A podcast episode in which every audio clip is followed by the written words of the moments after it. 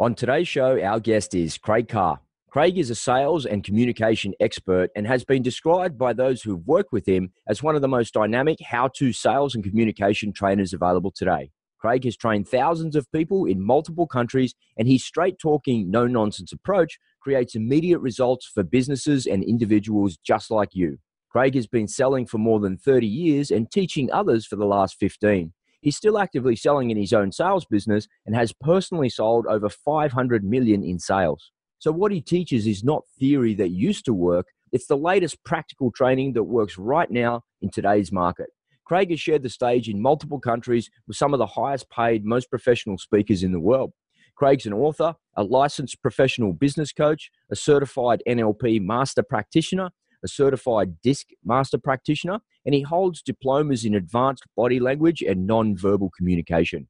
Craig is the co founder of Freedom Sales Academy, which is a learning institution devoted to sales and communication mastery.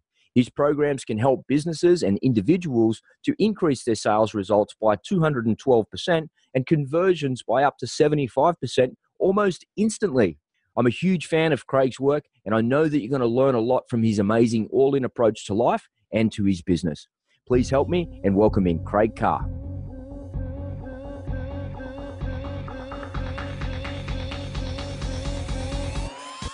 Hey, are you totally committed? Are you playing full out? Are you all in? Hi, my name is Robert Brass, and this is the Go All In podcast. Join me as we explore amazing stories of success, heartache, and absolute triumph by those who have gone all in. I'm glad you're here, so let's get to it and do whatever it takes to go all in and create the life of your dreams. G'day, Craig. Welcome to the show, mate. It's great to have you here. G'day, Rob. It's great to be here. Thank you, mate. No problems at all. I like to start off the show with all of my guests with a quick get to know you quiz. It helps us calm the nerves, it warms us up a little bit, and it helps for us to get to know you a little bit more. You ready? I'm ready. all right, cool. What you need to do is just tell me the first thing that comes to mind. Do you prefer one on one coaching or group training? Probably group training is what we're doing more of nowadays. What's more fun, working with small businesses or major corporates? Small businesses more fun for sure. Yeah, yeah. it's all about the fun, right? You've got to enjoy what you do. Absolutely. Do you prefer selling from the stage or selling face to face? That's hard to answer, but there is nothing like selling from the stage, mate. That's all the joy that you get out of selling one to one. Amplify that a hundred times, and that's what it feels like when you're selling from the front of the room. I knew that would be a challenging question. That's why I chucked it in there because it's hard to choose, right? It's fun selling. Yeah, both are good. yeah, but you get a thrill on stage as well. Do you still get nervous before you go on stage? Uh, yeah, I do. Yeah, depending on the audience and depending on the topic. I guess it's like most things, the more you do it, the less nervous you are. But I think the nerves is good for me because it lets me know that I'm really excited about the audience I'm about to speak to. It's an anxious energy, I think, the nerves. Yeah, I was going to say, is it more anxious and the degree of anxiousness is amplified by how big or small the audience is, right? That's absolutely true. And, and, I actually, I'm kind of addicted to that feeling now. So I, I look forward to when I get invited to speak in, on big stages nowadays. It's a thrill for sure. Awesome. Well, you've been in sales for a very long time. Did you ever do any door knocking in your early career? Believe it or not, that's how I started when I was, I was still at school. I was 15 years of age, and, and most of my mates were going for jobs, sort of pushing shopping trolleys at Coles and Woolies in the school halls to uh, get a few extra bucks. And I answered an ad in the paper to do canvassing. I like doing a bit of painting, believe it or not. So I thought I thought it had something to do with painting, but then I found out it was actually door to door sales. So well, that was a bit of a rude shock. But they told us we could make five bucks a lead. So all you had to do was get an appointment for somebody. So that was my first taste at selling, mate, and that that was knocking on doors. So I guess that's the uh, the way you're going to learn the fastest. Did you ever have the door slammed in your face? I had a couple of interesting comments for sure. I, I, don't know anybody was at the age of 15. I don't think anyone was going to slam the door in my face. But the funny thing is, I started reading a sales script. I don't know if any of your listeners have ever had the sales script before. Mm-hmm. And first three doors I knocked on were three big fat no's very quick. So all of a sudden, I didn't know whether it was me or whether it was this script. So it was an interesting, interesting way to get started. That's for sure. When you got started in that, were you ultimately successful in door to door sales? Well, I was when I changed the script. So I, re- I recognised very quick at the age of uh, 15 that a lot of what we're taught in selling is not actually the way to sell. And, and I, I, guess I've been spending 30 odd years since that trying to reinvent that. But the funny thing is, is I actually ended up breaking all of the records in that company for the amount of leads that you get per day, per week, and in a, a six week period. Cool. By the end of that, I was actually asked by the organization to rewrite their sales training scripts and even offered a job. And I still had to go back to school. But, but it was interesting to find um, it was not necessarily about following the script, but finding out what customers actually wanted. So Excellent. I learned that pretty quick. Uh, well, no doubt we're going to cover off on a little bit of that in this podcast. So I can't wait to hear some more about that. Well, people come on over to this podcast to learn about others that have gone all in. If you could please, mate, can you please share with us your biggest all in story or stories and the lessons that you've learned from the decisions that you've had to make along the way and your commitment to success? That's a really good question, Rob. For us, I guess just to give you a bit of context around it, I was working successfully in a sales organization, risen to the top of that organization, working on wages for about 10 years. And but once you become the number one in, in a sales organization, you're remunerated quite well, obviously. I was given an opportunity to start a sales agency. So if your listeners don't know what that is, that, that means you don't get paid. So that's a, this is a really good job. Come to an interview, so we're not going to pay you, but but he, good luck. So what it is, it's purely commission. So they give you a territory. They obviously you've got a brand to sell and product to sell, and you're remunerated directly in relation to how much you sell. So you don't sell, you don't eat. So, and this is coming off the salary, the company car, the credit card expenses paid, and all that sort of thing to doing it all on your own. So this this was very very scary. And what they showed me in terms of how many sales were being generated before we inherited the territory was considerably less than what I was already earning. So it was a scary decision to make, and one where we literally had to back our talent and our ability to build something from the ground up that was 24 years ago, and we said yes to that opportunity. And we've never had a backward year in 24 years. 24 years of selling year on year growth, which we're very proud of. But that was absolutely going all in because at the time it was pretty scary. What were you scared of? Well, failure, I guess. So, yeah, I, I, guess, like most of us, we, we live our life according to what we bring in. So, the idea of cutting your income in half from one day to the next is a little bit scary from a practical point of view. Can we actually afford to do this? But I guess it's the fear of, well, look, if we, we do this, we come back to the industry we know as, as a bit of a failure. I know, I know that's sort of it's your own feeling. I don't think anybody else would actually make you feel like that, but that's what you would feel like for yourself. So that was that was the big one that I had to achieve. So I have a crack at this. If I get it wrong, we learn and we move on. So I, I, that's what I had to learn myself. Yeah. So it was a, a, quite a long time ago that you started it. Do you remember when it was starting to pay off? Was it six months in, twelve months in, and you realize that you went all in on this agency in this territory and you started to get some traction with it? How how long before you actually got a hold of it and it was going well for you? Well, well, that was a good thing because I, I, guess doing something this terrifying means you you burn the bridge behind you. So you've only got one direction to go in, and and we did to steal your your expression, mate. We did go all in. So I set up a plan and said, well, look, it was in a similar industry. So I thought if some of the people that knew us and and trusted us would come with us, that would help us and then we see if we can go from there. And as it turned out, we did have some loyal clients that stayed with us and helped us to get up and running. But I'm very proud to say that we, we never actually had a backwards year. So I actually, that very first year, just pure commission, I, I outdid what my corporate salary was, including all the other expenses and whatnot. So by going all in, we were able to achieve success straight out of the gate. And then every year we've grown it since then. So it paid off. It was well worth overcoming the fear. Was it the commitment or the expectation, or was it a combination of the commitment and the expectation to actually make it work? I don't think we would have done it without both of those things. So there, were, there was absolutely the, the commitment and drive to failure was not an option but it was, it was with a plan. So it wasn't just to throw a dart in the air and hope it's going to hit a board somewhere. We absolutely set down a methodical way of how we're going to do this. It's funny, isn't it? You, you, you start with that myth of we're going to start our own business and it's going to, things are going to be great. I'm going to get to play golf every now and then. I, have never worked harder in my life. So it was like 24 7, but we knew that's what we had to do. That's how we're able to achieve it. So it's, it's both the commitment and it's a plan, knowing you're going in the right direction when you started your sales agency, did you have some big wins in there, or, or, were they incrementally small ones with nice recurring revenue, or did you have some like really big commissions happening for yourself? No, there was certainly no big commissions to start with, so it was a, it was a slow build because, as you can understand, we're, we're building customers from the ground up. Mm-hmm. So as we got new customers in, there were some nice opening orders with that, which brought some nice commissions. But it was establishing a base and then continuing to grow it. So it was a very methodical approach that grew over time, which we're happy to say. But what we did as a result of that we were able to build a quite a consistent business. Because one thing many of your listeners that are listening in might know if, if they're in a consultancy type business or a commission type business, it can be very up and down. You can have some really good months there and some really scary months. But what we were able to do by establishing it the way we did was build a reasonably consistent income. There were some ups and downs, peaks and troughs with seasonality, but outside of that, it was a pretty consistent income, which we were very happy about. I don't know whether that was good luck or good management, but that, that's how it ended up being. So that we were very grateful as one of the most challenging things in starting a business, whether it was 20 years ago or it was or it's tomorrow that you're starting, is managing your cash flow and layering and organizing your business so you can bring in that recurring and get that baseline there. Once you've established that baseline, did it really start to take off for you, or was it just more of the same methodical sale in, sale out, sale in, sale out? Or did you start to like expand and grow? That must have been exciting.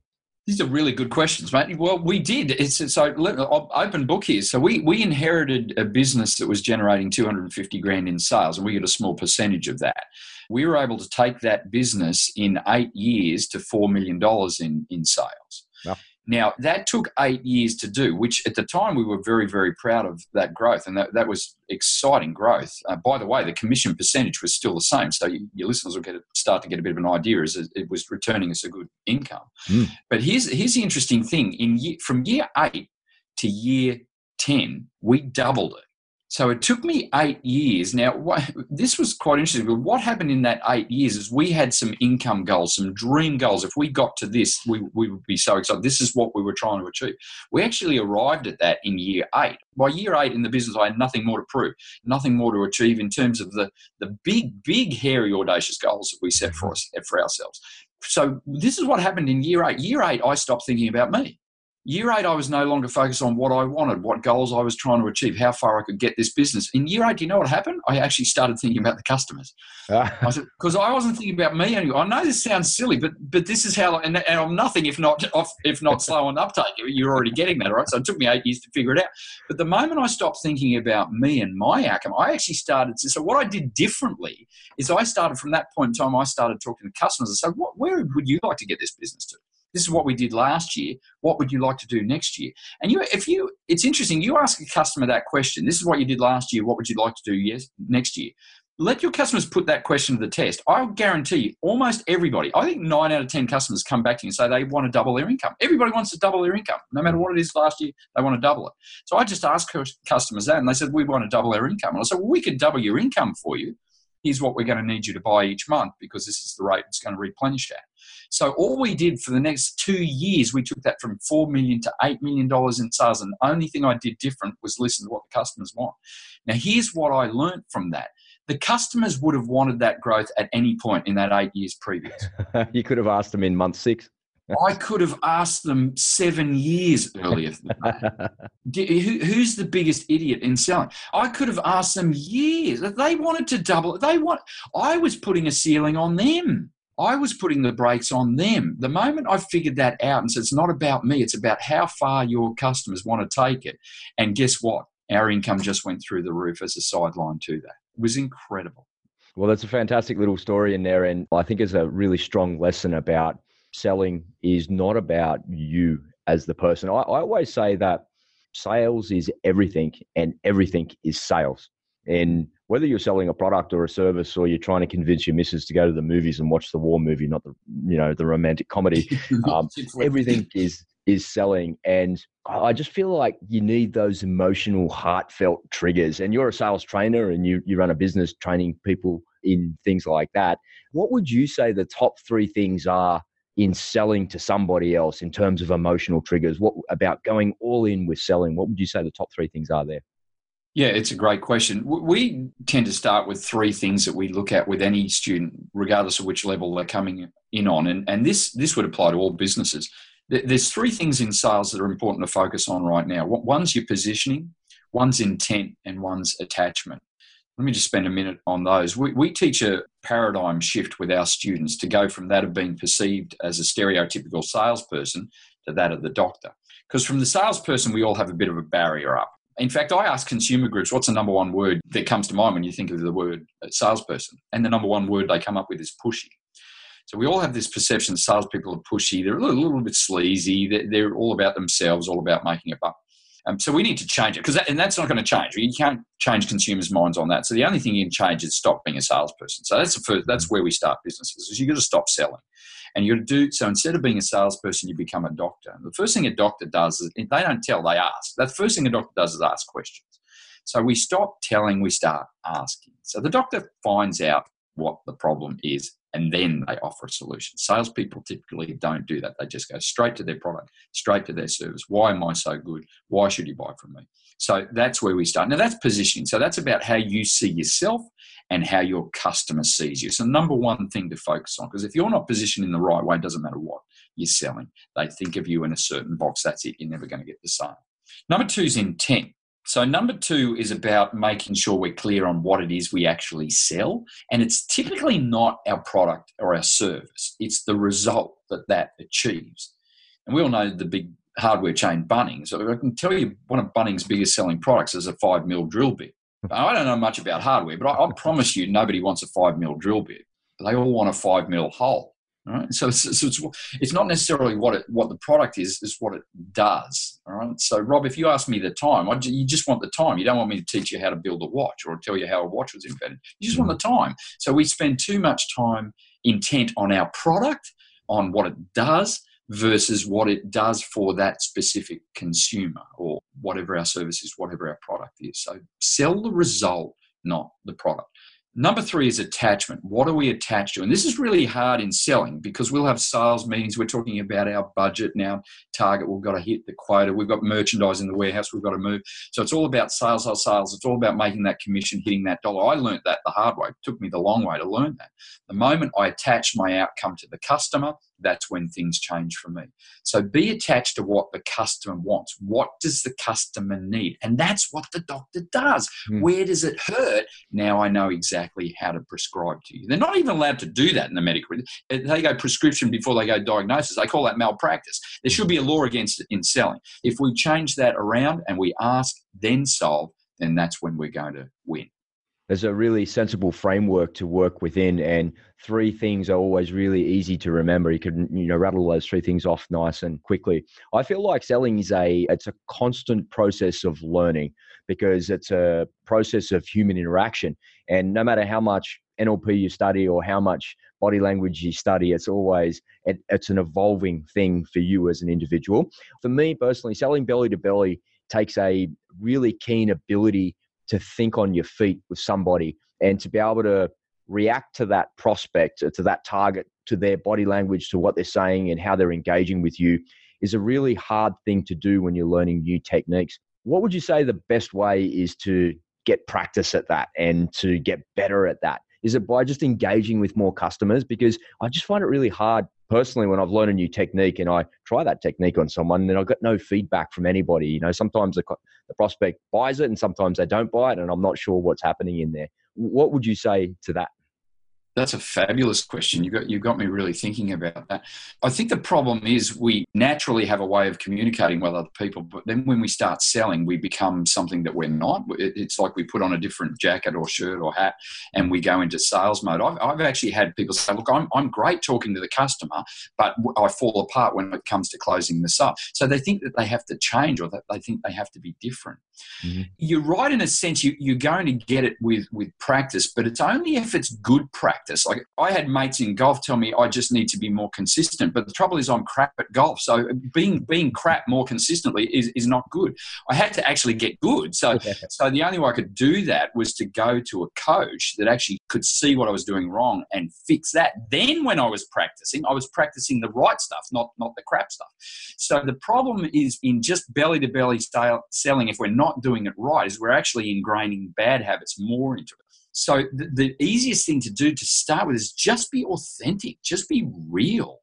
Most of your listeners will know that I'm being genuine on this when I say you will know in a sales situation when it's going well and when it's going poorly, when it's not going well. This is going pear shaped real fast. You will know that. You will feel that. And you don't have to be trained on selling to feel it. Here's what the problem with the, am- the amateur salesperson, when they feel that this is going pear shaped, they just keep talking They took more. They took faster. They thought, oh, now I know what I'll do now. I'll convince them of something else. It's wrong. I don't know how many people actually like the idea of being convinced or being persuaded into something they don't want to really do. So just be real. So this is this is what I try and teach in selling. If you're feeling like the, the sales going pear shaped or something's going wrong, I just stop. I just stop. I say, look, look, I've got a sense here that I've lost you somewhere, that I, I may have said something that's confused you, or maybe something hasn't made sense. Why don't we just just forget the product even for a moment? Let's just talk, you to me. Tell me what's happening for you in your mind right now. Well, that's a uh, customer uh, will talk, mm-hmm. and once the customer talks, you'll find out what's working and what's not working. Then you'll know how to sell them. Selling is easy when it's done right. The trouble is, Rob, it's not done right.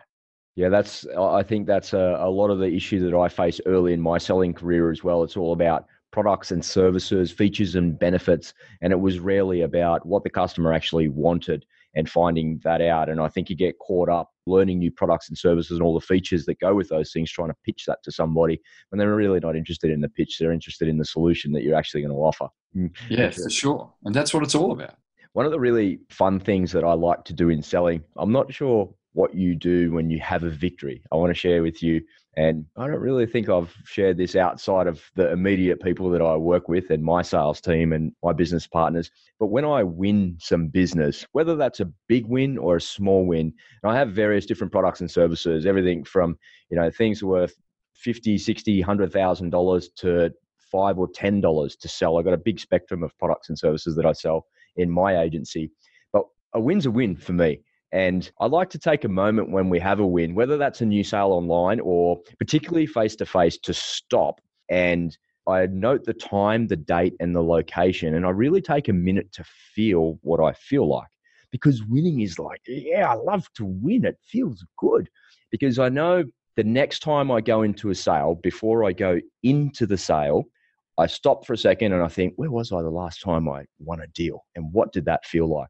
And even though I can't generate that emotional feeling in my brain because I don't have those hormones running around my brain, I still remember that that felt really good. I remember where I was, what time it was, who the customer was, how big that deal was. Do you have anchor points like that that you use before and after your selling? Yeah, absolutely. It's it's very important, and I have a specific one before I go on stage as well, and that gets me past that initial nervous phase. Um, yeah, I, I, can remember some very big sales that I've made that I've used as those anchor points. And it's funny, I have a cross reference in my mind with the final scene of um, Saturday Night Fever, where, where John Travolta at the end of it starts starts strutting. He says, "There's only one thing left to do, and that's strut." so for me, it's that feeling of, of strutting. Everything just came together in the universe at that right time and the sale went exactly how I want it. Whether I'm back in the car now driving, whether I'm on, on the way to the airport and I'm on a plane heading home, whatever it is, I've got that feeling that I've strutted. That there's nothing in the world I'd rather be doing than right now than enjoying success. So I can feel that and I anchor that back to two specific sales that I made throughout my career, which were just fabulous record sales. And I, I try and get into that state. So everything I felt in that moment, exactly what I was able to do particularly in both of those anchor points relate to sales where they were virtually considered impossible sales.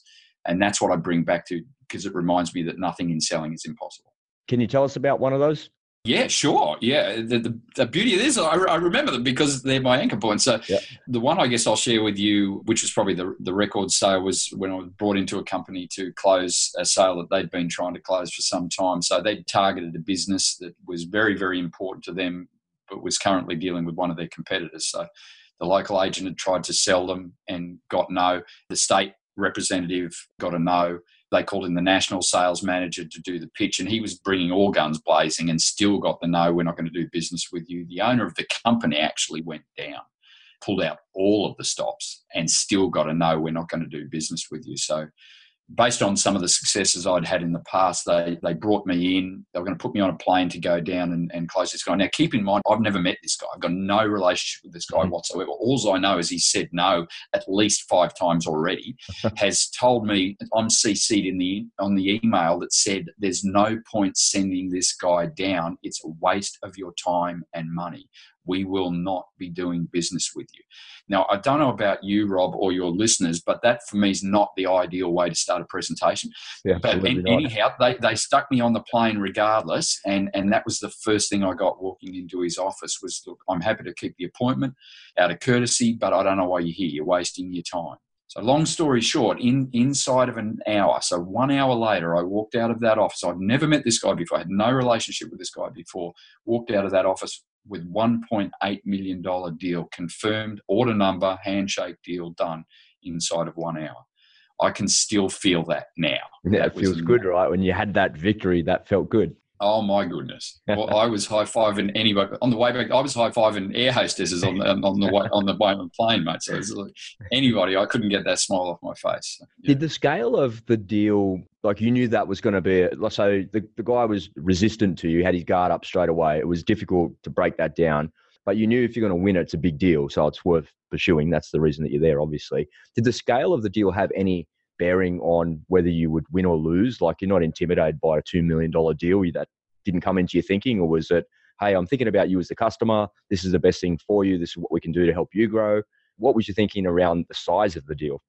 Well, I didn't know the size of the deal until they'd actually generated the order. I just walked out with an order number. So I, I didn't actually even know it was a $1.8 million. I knew it was a big deal.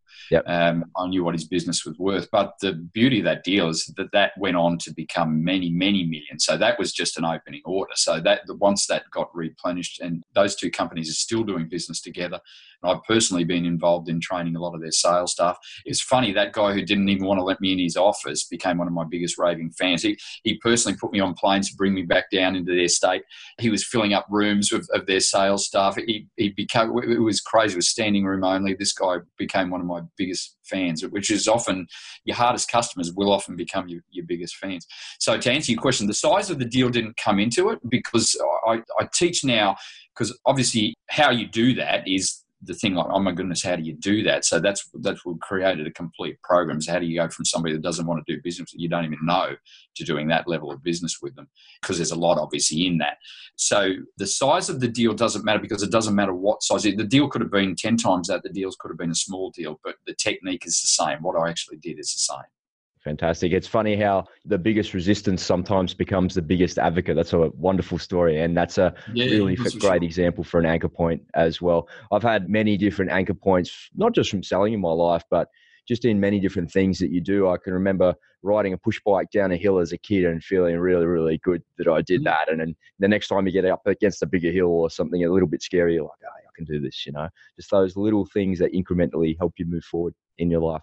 Well, I just Absolutely. want to shift gears a little bit. You've got this really interesting sales philosophy that I'm really drawn to because, as I mentioned before, I believe sales is everything and everything is sales. And you've got a philosophy that sales equals freedom. Can you just speak to that a little bit for us? Yeah, well, that's why we, we named the Academy Freedom Sales Academy because I believe that sales is freedom. So the more you sell, the freer you become. So let, let me explain what I mean by that in a business context. In business, it's all about sales. I mean, shares go up in a business when sales goes well. Shares go down when sales don't go well. Businesses, if they're selling, they have freedom. So I've sat on boards and leadership teams in businesses that have been restricted by poor sales in terms of the growth that they want to achieve when we put in place a target to achieve a higher level of sales, it gave the business the freedom that they needed to either go to that next level. It might be to expand to a bigger location, it might be to develop multiple locations, it, it might be to merge or, or acquire another business, it might ultimately to be list or float or, or even to sell the business. So but with that, you drill that back, reverse engineer that, you need the sales in the first place to be able to give you the growth. So sales in business absolutely equals freedom. In fact, in business, sales and perhaps sales and marketing are the only thing in business that actually contribute to revenue. When you think about it for a moment, every single thing else in business contributes to cost. It's an overhead. Yeah, everything, everything, every single thing you can think of. Mm-hmm. Sales and I'll let you argue marketing as well, because the definition of marketing is to make a sale redundant. So, but tie them together. That's the only thing that will actually contribute to revenue and ultimately freedom in a business. But the interesting thing is when you bring that back to an individual, it's exactly the same thing. And I've learned that throughout my career. Once I achieved the sales I wanted, then I achieved the freedom. So, if you're in a team of 12 salespeople and you're the one at the bottom, you have no freedom. There's zero freedom down there. Like you'll mm-hmm. be managed, you'll be micromanaged. You, in fact, be asking to please explain if you're the person at the top, you get the freedom. You get the ability to say, hey, look, I want to be able to do this. I want to be able to do that. You'll get to change the rules. You'll get to move up the ladder. You'll get the prizes. You'll get the accolades. Sales, even for an individual, equals freedom. That gives you the right to be able to put your own shingle out, to build your own business. It's the ultimate freedom. That's why I love that philosophy. That's um, very, very powerful. I think it's a we have a lot of younger listeners to this podcast and this audience, and I it just makes so much sense that the more sales you have, the more freedom you've got because all and it's just a positive feedback back loop that goes round and round. It's, it's really cool. What would you say to a younger person that was early in their sales career about resilience?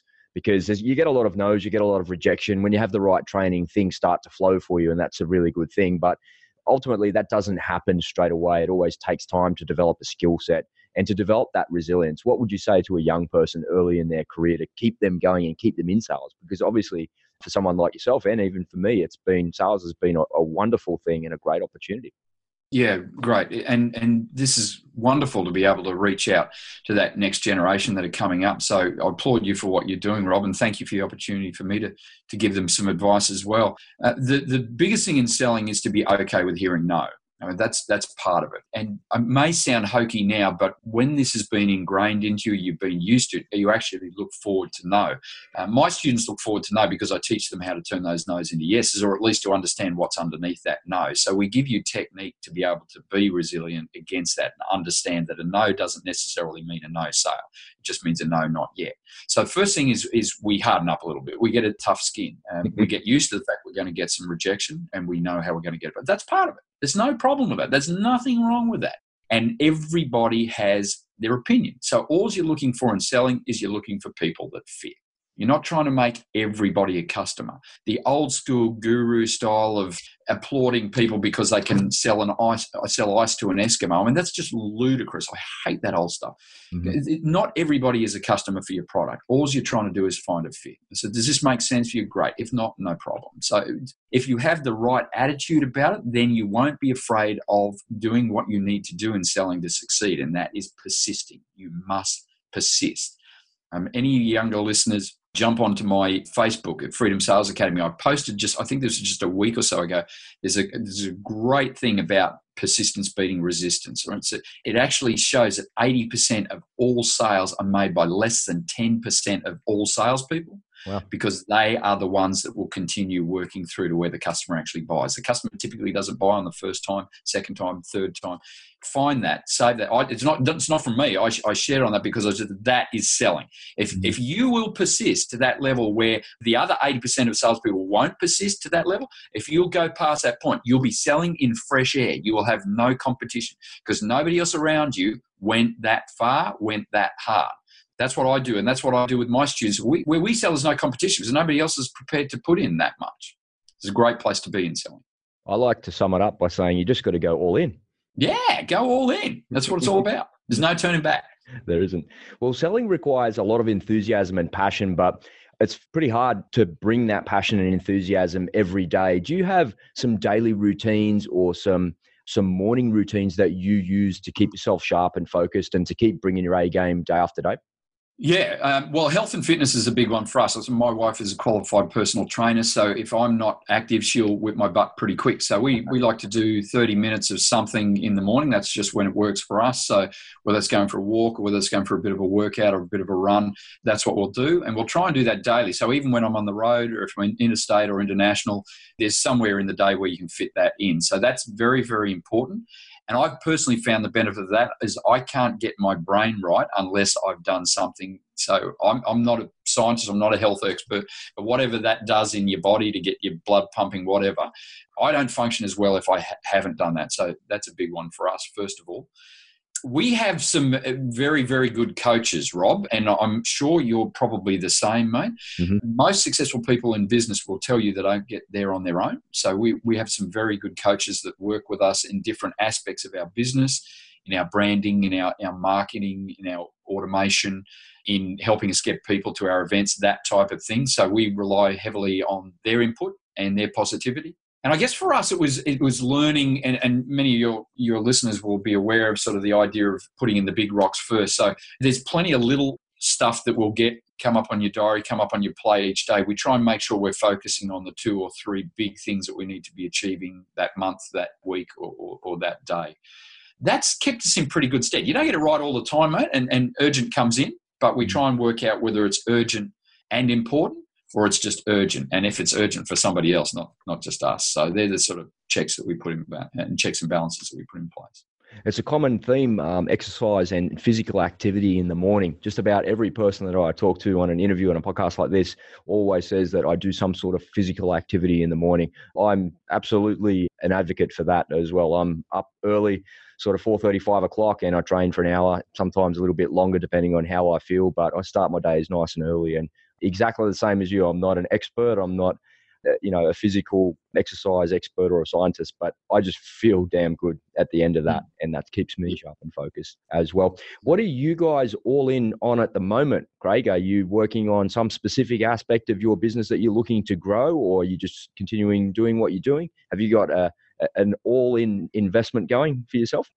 We have actually. We're, we're focusing on, so as your listeners may or may not be aware, we run a sales academy. So this is a learning institution. Um, based on um, need or demand or request of late, we've we've had a lot of coaches uh, reaching out to us. So the, these are, I guess, people starting out a consultation business or or mm-hmm. some form of home based business, and they start from invisible. No, nobody knows who they are. They might be well known in their own industry and what they're doing, but outside of that, they're, they're invisible. So, what we're working on, and we're just in the process of launching this as we speak, is a business. And this will be a conglomeration of four or five of some of the best coaches, internationally recognized coaches in their field, and bringing their services together in one all in, sorry to borrow that from you again, mate, one all in package that will take their business from zero. So we, are guaranteeing them $1 million annual income or annual revenue from their coaching business, their own coaching business, so selling their mm-hmm. own programs inside of 730 days, or we will work with them for free until they get there. So that's what we're pretty excited about right now. Fantastic. Where can people find out more information about that coaching program and your business? So that's in concept at the moment. So they will need to contact me personally on that. So PM me on Freedom Sales Academy's Facebook page, or I'm Craig Carr on Facebook. Uh, send me a message and I'll gladly uh, tell you more about that program. We can also talk to you folks about the programs that we are running now, which is which is the sales and the speaking programs. Okay, fantastic. Well, I'll make sure all the links to your uh, relevant socials and to your websites are included in the show notes as well. Thank you so much for coming on the show, Craig, and sharing your all in story and your approach to life. It really is truly all in, and it's very inspiring for me personally, and I know it will be for our listeners as well. Well, thanks again, mate. Really appreciate it, and we'll see you soon. Bye for now. My absolute pleasure, Rob. Bye now.